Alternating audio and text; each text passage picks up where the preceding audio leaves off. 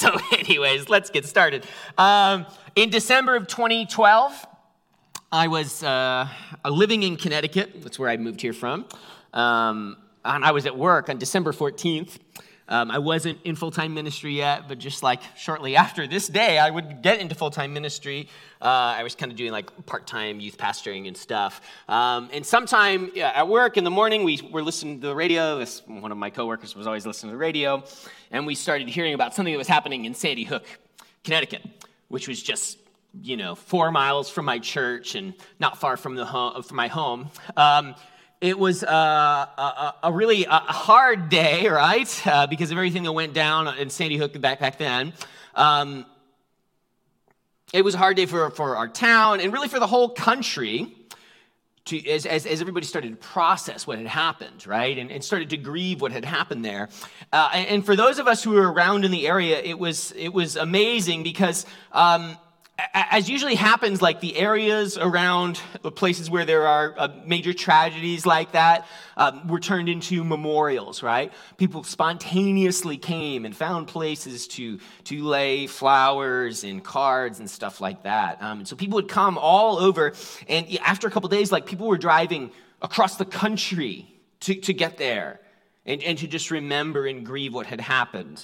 Um, and everybody was in shock. And, and there was um, like uh, just this whole movement of people coming in and just, you know, reflecting and grieving and, and, and thinking about what had happened. Um, and for, for our church, it was a time of, of a ton of ministry. Uh, Billy Graham, like the rapid response team, they have, a, they have a team of people that gets deployed wherever there's things like this happen. And we, partnered with them and uh, just did some ministry training and just, just praying with people and reaching out to people. Um, and then after about 10 days, this is kind of like the untold story, something really, um, I'll, say, I'll say, strange happened. And that's that the, this select woman of, of Newtown, Connecticut, Sandy Hook is part of Newtown, Connecticut. Connecticut is weird. It's like towns within towns. It's very common. It's a strange place. Um, very old, so they, they don't want to change anything. we predate the United States, so. Um, so there's like the select woman is kind of like the mayor, and in the middle of the night, with, with almost no notice, she sent in at like 2 a.m. all the town workers to remove all the memorials, to just take them away.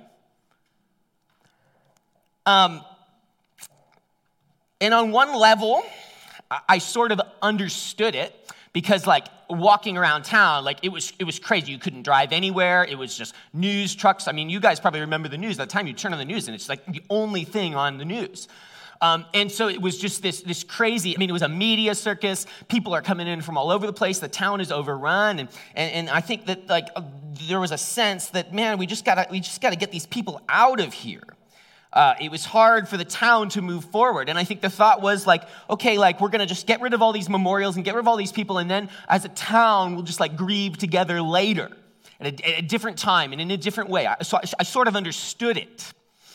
At the same time, I, I just think it's just like that's not how grief works. It's not how grief works. Grief, grief is really inconvenient. Like, grief is really difficult, and, and there's not. Um, you just kind of have to wade into it.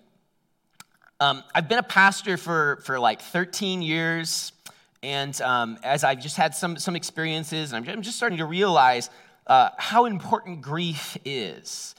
Like, if we don't grieve, like, because everybody's gonna have something to grieve about, but if we don't really grieve, then we're gonna be stuck stuck not just spiritually spiritually definitely but just beyond that like it's going to it's going to you're going to pay a price for that. If we don't practice the spiritual discipline of grieving and i think it is a spiritual discipline we pay a price.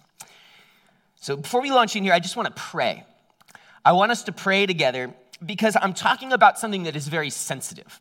And a lot of, i think that's a reason why honestly like we don't talk about grief very much because it's sensitive everybody here has a different experience of grief Everybody here is going to be sensitive to different things. Some things I'm going to say, some of you guys are going to just feel like, man, that's that's insensitive or not the right way, or like everybody's got something something. Uh, so, so what I just want to do is I just want us to pray because what we really need as we think about this topic is we need the Holy Spirit to come in and to reveal us like what's true. And so I'm going to do my best to to uh, to, to trust the Lord, to, to give me the right words to share with you, but, but we all just need, like, the Lord to do it, okay? So let's just pray in that spirit. Uh, so, Lord, we come together as one. Lord, the people online as well, Lord, people who are watching this, and Lord, this is a heavy topic. And some people are in the middle of grief, like some people have, have had past grieves, ungrieved grief. Uh, Lord, some people have never really gone into those things, Lord. We're, we're all here from different places, Lord. We all have different sensitivities, Lord. We're um, having different experiences. But, Lord, we want to know what's true about grief.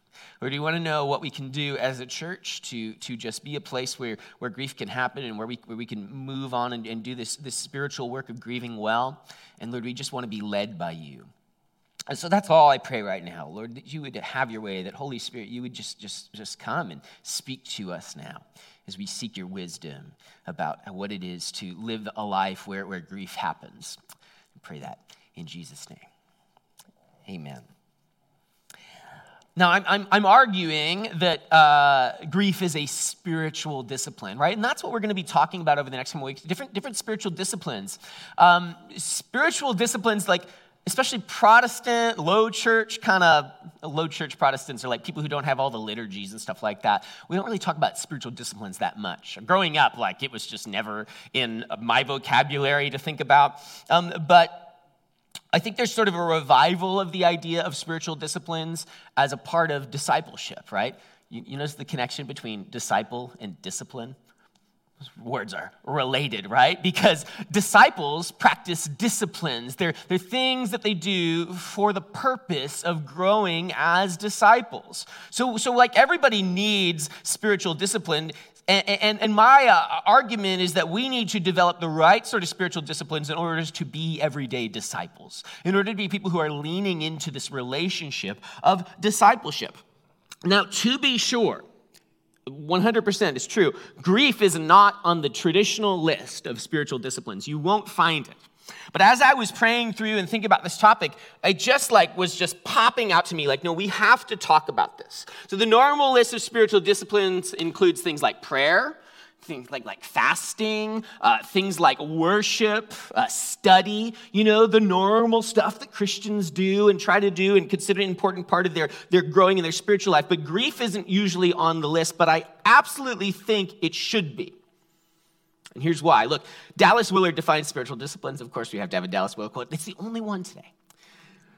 Uh, he defines spiritual disciplines this way He says, Disciplines are activities within our power that enable us to accomplish what we cannot do by direct effort.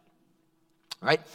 I cannot make myself grow spiritually. I cannot make myself love the Lord more by, by, by any direct effort, but I can do things, disciplines, that will lead me to a greater love of the Lord, that will lead me to spiritual maturity. And I think grief is absolutely fits in this category.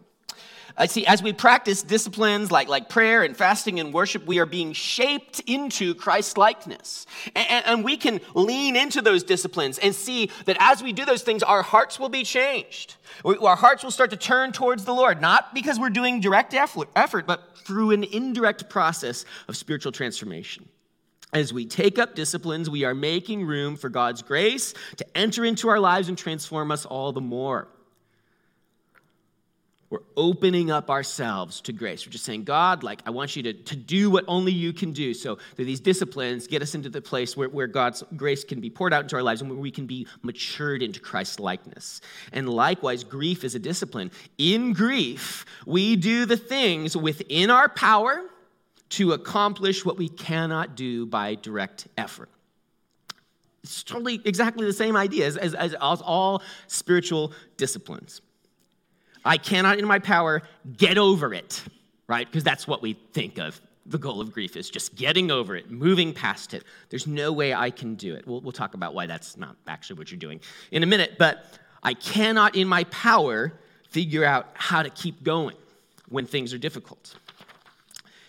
In grief, I enter into a, a season, and as I go through that season, I just like, I, am learning how to continue on despite the loss. I can't do that by direct effort. I can only do it by indirect effort, by just grieving. And the similarities between grief and other spiritual disciplines don't just end there. There's, there's another one. Uh, just as with prayer and fasting and worship, like uh, modern American people, the church, I think, sort of in general, has forgotten how to practice spiritual disciplines. We've forgotten how to practice grief well. Which I think is really fascinating uh, because, like, probably um, more than any other culture at any time, we have more words to describe and talk about grief. We have, we have a more common language. Like we have a language of psychology that's really a part of our popular culture now. Uh, we understand the stages of grief. How many people can name at least three stages of grief? Right? Like more than half of us, right? We, we have this understanding of grief and, and what it's like. Um, and yet, I think despite all of our knowledge of the model of the process of grief, our culture doesn't grieve well. Would you, would you agree with that? I, yeah, thank you. Bob's a psychologist, so he agrees. And so that's, you know, he's a therapist. He knows. We don't grieve well. I don't think we grieve. I have, I have not grieved well. I'm just, I'm not talking about you. I'm talking about me. And I'm not talking about just the church. I'm talking about the whole culture that we live in. We do not grieve well. So why is that? Frankly, it's because we've lost the discipline. We've lost the form, the art, the discipline that's involved in this. It takes discipline. You have to learn how to do it. You have to learn how to do it. It's not just something you do intuitively. That's what I'm going to say. It's not something you do intuitively. Well, let's take a look at uh, ancient Israel. Ancient Israel, they had a discipline of grief. Deuteronomy 34 8, Moses dies. The leader of the nation dies, and what happens? Well, the sons of Israel wept over Moses in the plains of Moab 30 days. And then the days of weeping and mourning for Moses came to an end. What Israel understood, and honestly, what, what cultures all over the world for, for forever had understood until very recently, is that when grief comes, when, when, when, an event comes, when loss comes, we actually have to enter into days of mourning. You just have to go into it. Most cultures up until recently had built in grief and mourning disciplines, just part of culture. And we've left those behind. We've left those behind. But I'll tell you, like, every person that I've, I've ever like done a funeral for, always ask this question in some form of other like, like what do we do? There's, there's not an intuitive sense that when there is loss, we do X. We don't have that discipline anymore. We don't even know. We don't know how what we should do. We don't know when the memorial should be. We don't know how long this should be. We have no sense of what it's like. We've lost the knowledge. We don't know how to grieve. And understand this. Look, I'm not I'm not prescribing ancient Israelite mourning practices, right? I'm not saying 30 days, that's the magic number. That's not, that's not what I'm saying. Um, you don't have to have a 30 day mourning period to get over grief. I'm not saying uh, you just need to be sit, sit around to be sad, and on the 31st day you won't be sad anymore. I'm not saying any of that, okay? Um, what I'm saying is simply this we've lost a sense of the importance of grief and the dynamic of mourning, and we've replaced the idea that grief and mourning ought to, one, take a long time, two, be known publicly, something that's done out in the open, and three, uh, be your immediate priority, like something that you should stop your whole life for and just do. We've replaced that, those ideas, which I think was, was really a part of ancient Israel and a lot of cultures, with thinking that grief should be as quick as possible like, take as long as you need, but not too long. Right? You get that sense when you're in grief where people are like, oh, take forever, but could you get back to work? Because we've got some things to do, and life needs to keep moving on. We've replaced it with the idea that it should be quick as possible, as private as possible. We really think that grief is just a private thing that you should go into your room and do by yourself. Where did that come from? And we've replaced it with the idea that it should be, uh, it, it, you, that we should manage it so that we can get on with life while we're grieving. So we don't have to get too much into it. So we can simultaneously keep up with things while we're grieving. It's a very different perspective about what grief should look like than I think what certainly what we see in ancient Israel, but also just what uh, cultures have had. So what I'm saying, right, is we've lost that. If Israel was filled with people like us, people like in our culture, like formed by our culture, uh, then when Moses died, probably some people would say, you know, 30 days seems like a long time. Uh, we've got to keep wandering in the desert here. We've got a lot of wandering to do. Um, so, you know, let's, let's move on with things. Actually, they were right at the cusp of the promised land. They would have been eager to move on. I get that. But instead, they sat 30 days. Uh, they would say things like, well, shouldn't like we be like each individually grieve in our own way instead of just everybody taking on this 30-day discipline of all weeping and mourning together? Like, shouldn't we do it in our own way? It doesn't like not everybody needs 30 days of mourning. See, what, what we want and what our culture wants is we want tailor-made grief. We want tailor-made grief. We want to grieve in our own ways, in our own individualistic ways, and that's because we're individualistic. That's the way we are. But in ancient cultures, Israel understood, and, and, and cultures have understood, uh, that it's right and good and important to enter into seasons of grief. Seasons of grief, like to just do that for a while. People need to enter into mourning when loss happens. People need to actually subject themselves to that season and just be in it and not try to get out of it as quickly as possible. Not make an end run around it, not try to tailor make it for them, but just take on a discipline of grief and grieving well. When trouble comes, you need to, and I need to mourn. You need to enter into it. Count the loss, hold it, see it, understand it for what it is. You need to take up the discipline of grief. You need to take more time than you think you need. More time. Because you know what happens? Like, you know, we start to think, okay, I've processed it and then we move on and then of course we, we haven't we haven't really processed it. You need to take more time than you think you need. Because you, because you're doing something and, and as you grieve like it can't be done by direct effort. You're doing something. You're doing things that can't be done except by entering into a season of grief when you're grieving and, and being subject to that grief as a discipline because like you have the expectation that the discipline is going to help you do something that you can't do by direct effort which is to heal that's what grief is for you got to heal um, Bill Dunn and Kathy Leonard, they have a little book called Through a Season of Grief, and I'm going to put up a few resources later, um, but it's a good thing. They're, they're, they're a part of the Grief Share ministry, and it's like a 365 day devotional about grief. And they say this in, this in that devotional. I thought this was good. If you want to heal from grief, you must go through it, you cannot go around it. The grieving process is a healing process. Do not look at healing as the goal you can only attain at the end of the process. Each step you take is a part of your healing. Going through grief, understanding that it's a process, that it takes time, it's not something that can be short circuited, that's actually how you grieve well. You understand that the point of grief, the point of going through mourning isn't just to get through it, it's to be in the process. That's another way why, uh, another way that grief is a lot like the other spiritual disciplines, right? The benefit isn't because I get through it. I don't pray so that I can say, I prayed. And that's going to somehow benefit me that I prayed. I could check off a box and say, well, I did my duty today. I prayed today. The point isn't doing the thing, the point is immersing yourself in a process and then healing.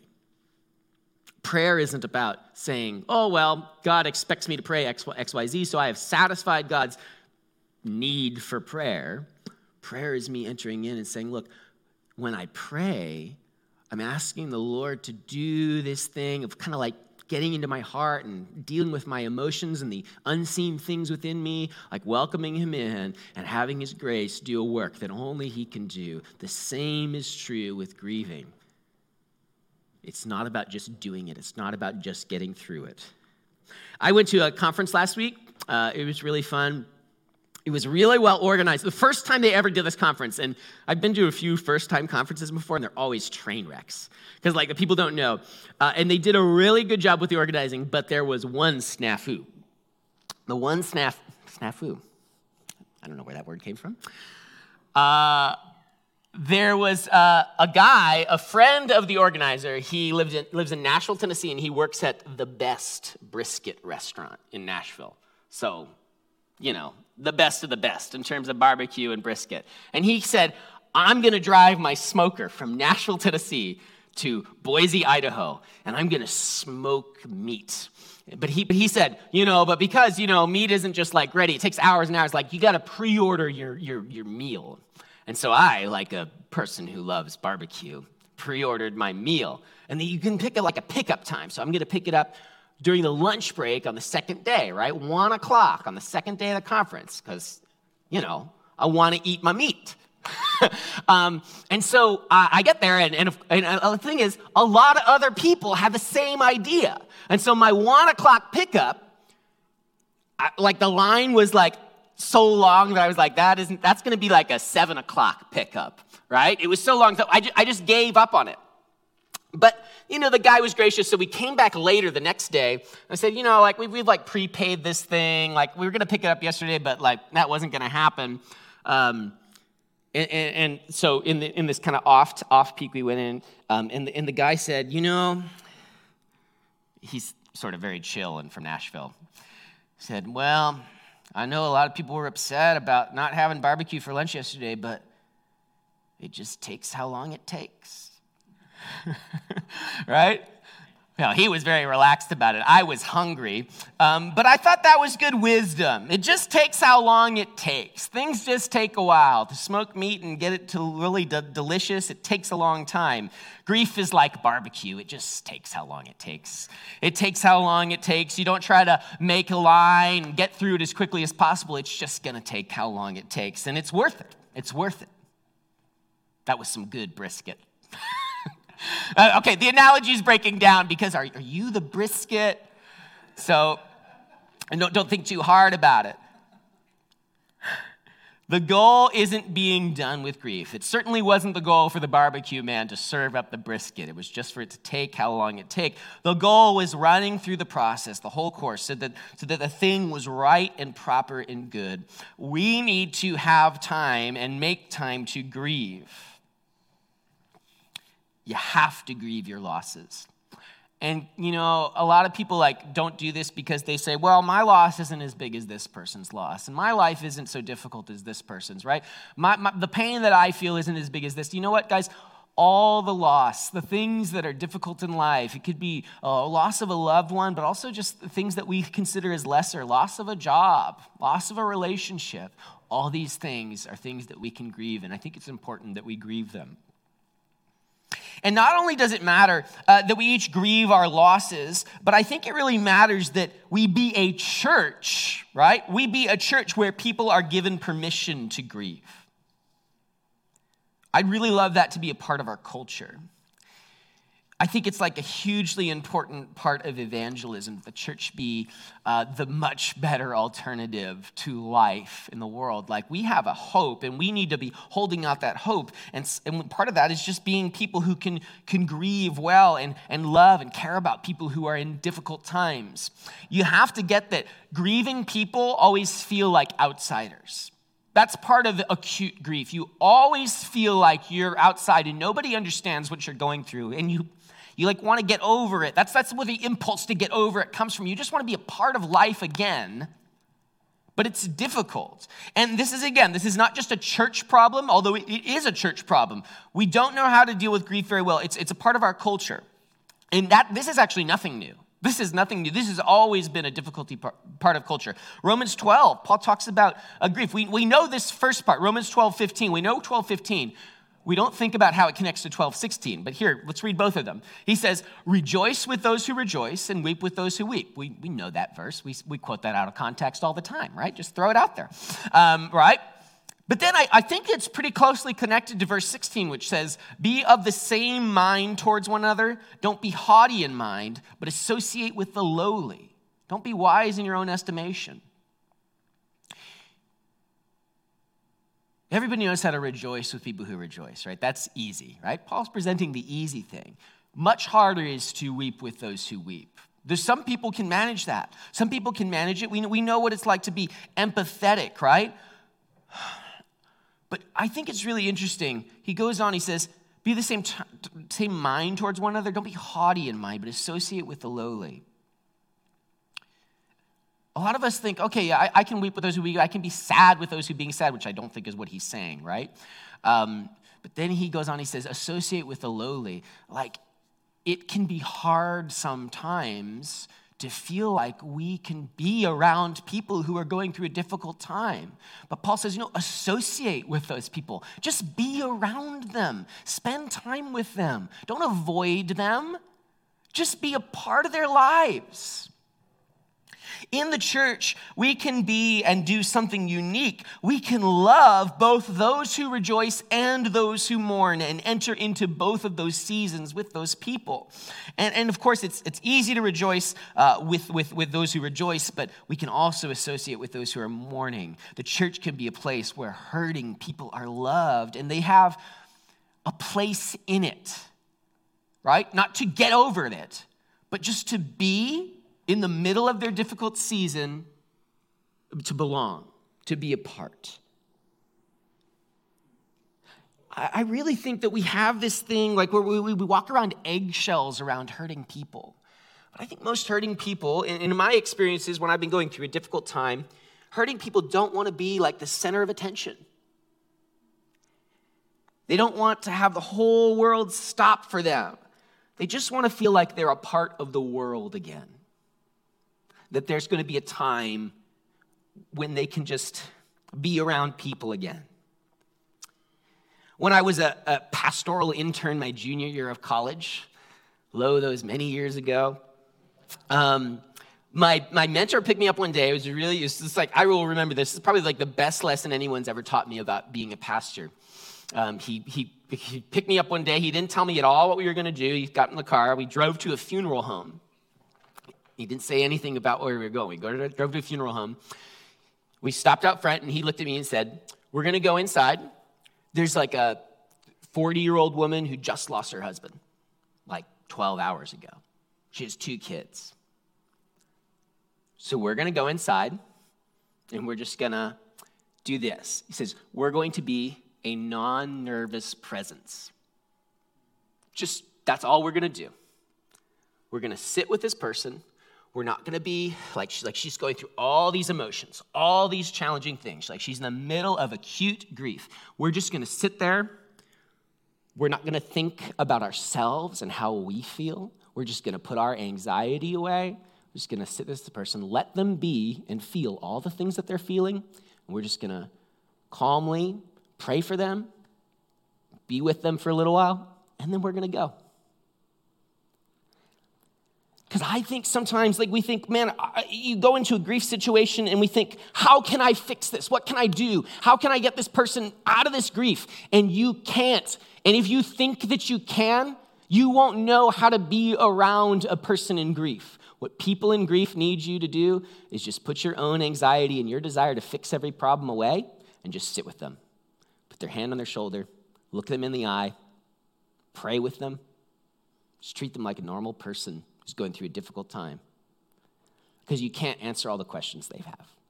They probably don't want you to.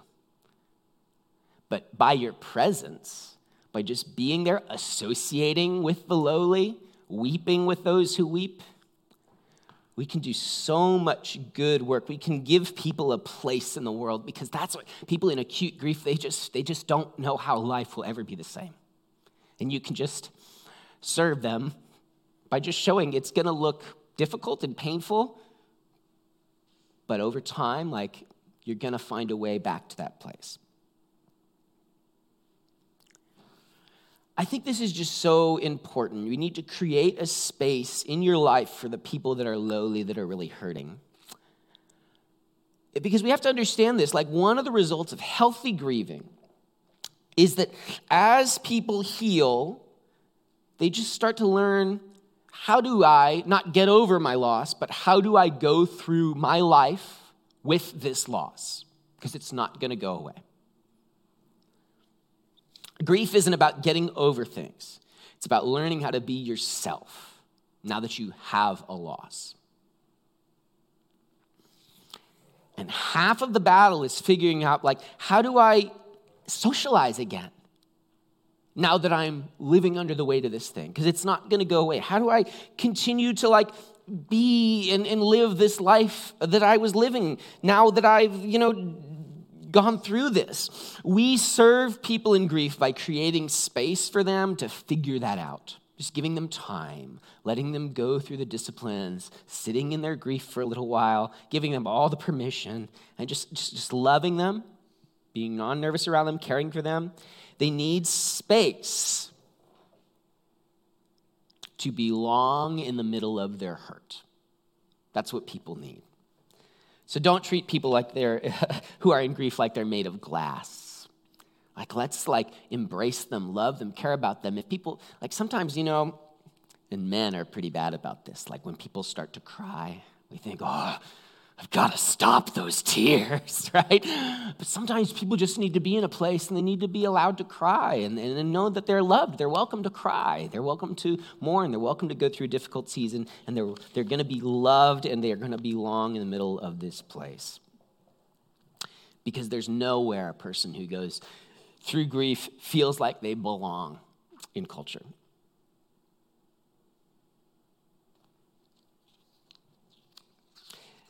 So that we can do that. We can just be, be a place where, where, where they're welcome, where they belong, and we can just pray with people. Pray with people, especially if you know them well. Just, just pray with people. Pray with people. Ultimately, what someone in grief needs is they need something that only God can do. They need to change and, and, and heal in a way that only God can, and we should be so eager. Like we can serve people well by praying for them in the church. We should be a place where when people are hurting, we go together with, with to the Lord and ask him to do what only he can do. Wrapping up a little bit here, um, just to be really practical, right? Like, like what does the discipline of grief involve? Well, it, it involves just, just review, taking time and space, taking all the time you need and all the space you need to grieve. But I, like when we do it halfway, we end up not doing it completely. We need to just throw ourselves into grief when we have the need to grieve. Take the time and the space to grieve. Number two, like lean into your relationships in grief. Find people, people within the church, who can walk alongside you in the middle of that and be a church who can partner with people, who can come with people and care about people who are going through difficult things, right? And then a third thing, seek out some guidance from people who've experienced similar things. Um, there's great ministries out there. One called, is called Grief Share. Like if you are, if you have been in acute loss or you know someone who's gone through it, Grief Share is just like a, a, gathering for people to sit and talk about and process their grief together. And people who are all going through similar things. There's great ministries that do that, and there's some in the area. If you want to to find one, you can go to their website. Number one, or you can just talk to me. I know people who doing it, are doing it in the area. And number two, um, like we can we can find other people who are going through loss, but also there's just great wisdom out there. Um, a couple of resources. Again, I'm just getting a little practical here as, as we're going to wrap up in a second. Um, a couple of resources. I think I've got a slide. Uh, you know, there's a million great books out there, um, but I'm just putting out a few of my favorites. C.S. Lewis has a great uh, memoir called A Grief Observed, and honestly, it's just his journal for the time he lost his wife um, and it's just his thoughts. And like, like we, we can come alongside people, even people who aren't living anymore, and learn from them how they process their grief. Um, one of my favorite resources uh, is called Every Moment Holy, Volume 2. Every Moment Holy is like, um, this is weird for, for Protestants, right? Uh, it's a liturgy book. Liturgies are just like written prayers. Um, and it just has, they're all about grief and loss and hurting. The, the thing is that I, I love about this is that most people, when they're in the middle of grief, like don't have the words to pray. You don't, because you're processing something that you don't fully understand. By praying written prayers, you're actually someone that is giving you words that you don't have and helping you to think through your loss. So I'd really, um, if you've ever been in grief, uh, that's a really great one. And then there's that other book that I mentioned, the, the Grief Share Through a Season of Grief, that's like 365 day daily devotional. Um, Those are just, just, just some really important things. But as we wrap up here, the worship, worship team can come up here. I just want to take a minute and, and just, just talk to you about um, just things that I've observed. Like one thing that I've seen, like honestly, if I, if, if I can go back and think about my, like, you know, whatever, more than a decade now of being a pastor, the thing, the common thread that I see that is a, an obstruction to growth in the life of a Christian, someone who's already given their life to Jesus, it is ungrieved loss. It is such a difficult thing. It, it becomes such an obstacle to growth. Ungrieved losses have the potential, I think, to, to make the Christian life much harder than it needs to be. Yeah, I'm trying to be really sensitive about the way I say that. I apologize if I was insensitive. Um, because grief is the process of, right, like experiencing loss, but then coming to situate that loss in the context of Jesus' life, death, resurrection, love, promises. And that is a difficult thing to do. It's, it's, it's something that takes time. It's something that only God is going to do. Coming to terms with the fact that, yes, I've lost something, something dear to me, something important to me, but to still hold on to hope that God is good and that He cares for me and that He sees me right where I am, that is a thing that the Lord can only do. And it's not easy. And so, like, I want you, I want you to just think about that and to think for a second, because a lot of us like think about our losses and the, the things that we've gone through, and we think, I'm over it. I'm past it. It's fine. But some of the things that we start to notice is signs that we aren't are things like bitterness and anger and um, anger towards God like, and I'm not saying like, ooh, you were angry at God. How, how dare you? Like, like these are the natural things that happen when we have ungrieved losses in our lives. Because we, we have to, we have to rest, wrestle, wrestle, wrestle, wrestle with this question. God, you say you're so good. You say you care about me, but how did this happen? How does the, the, the, uh, what the, the, world, word presents as like a good God, a good Father, one who cares about me, who sees me, who's always with me, even in the, the, the, the shadow of the valley of death. Like, like, how is that God consistent with the pain that I've gone through? And um, I, I would say that there are, as we grieve, as we do this discipline of grief, we might not come to an answer to those questions, but we will come to peace in it. Isaiah 50, uh, 53, 3 through 4 says this about speaking about Jesus, speaking about the Messiah, thinking about speaking about the things that he was doing for our sake. It says this He was despised and forsaken of men, man of sorrows, acquainted with grief and like one from whom men hide their face, he was despised, and yet we did not esteem him. Surely our griefs he himself bore, and our sorrows he carried. Yet we ourselves esteemed him stricken and smitten by God and afflicted.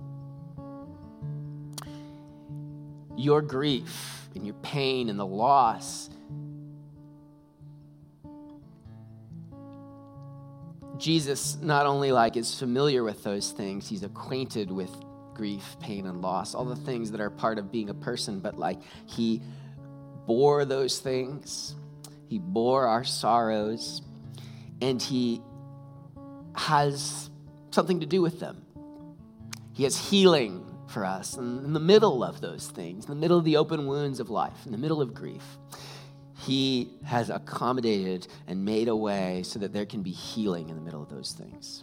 And grief is this process of coming to understand that, yes, it is true that I have suffered a great loss, not to minimize that loss, not to get over it, right? But to understand it, reconcile it for what it is, and yet also to understand that I am still loved by the Lord, like He cares for me, He sees me, He's with me. I want us to close out and just actually read you like a few lines from one of the, this Every Moment Holy book. These are ones that really spoke to me about, I really think they just like wrap up what grief is all about. It says this In one hand, I grasped the burden of my grief, while with the other I reach for the hope of grief's redemption.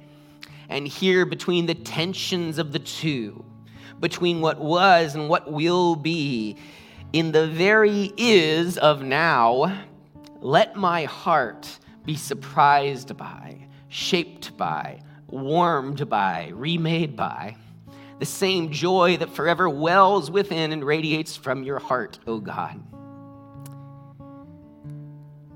The fruit of the discipline of grief is exactly this that our hearts would be surprised by, shaped by, warmed by, remade by the joy of the Lord that radiates from the heart of God.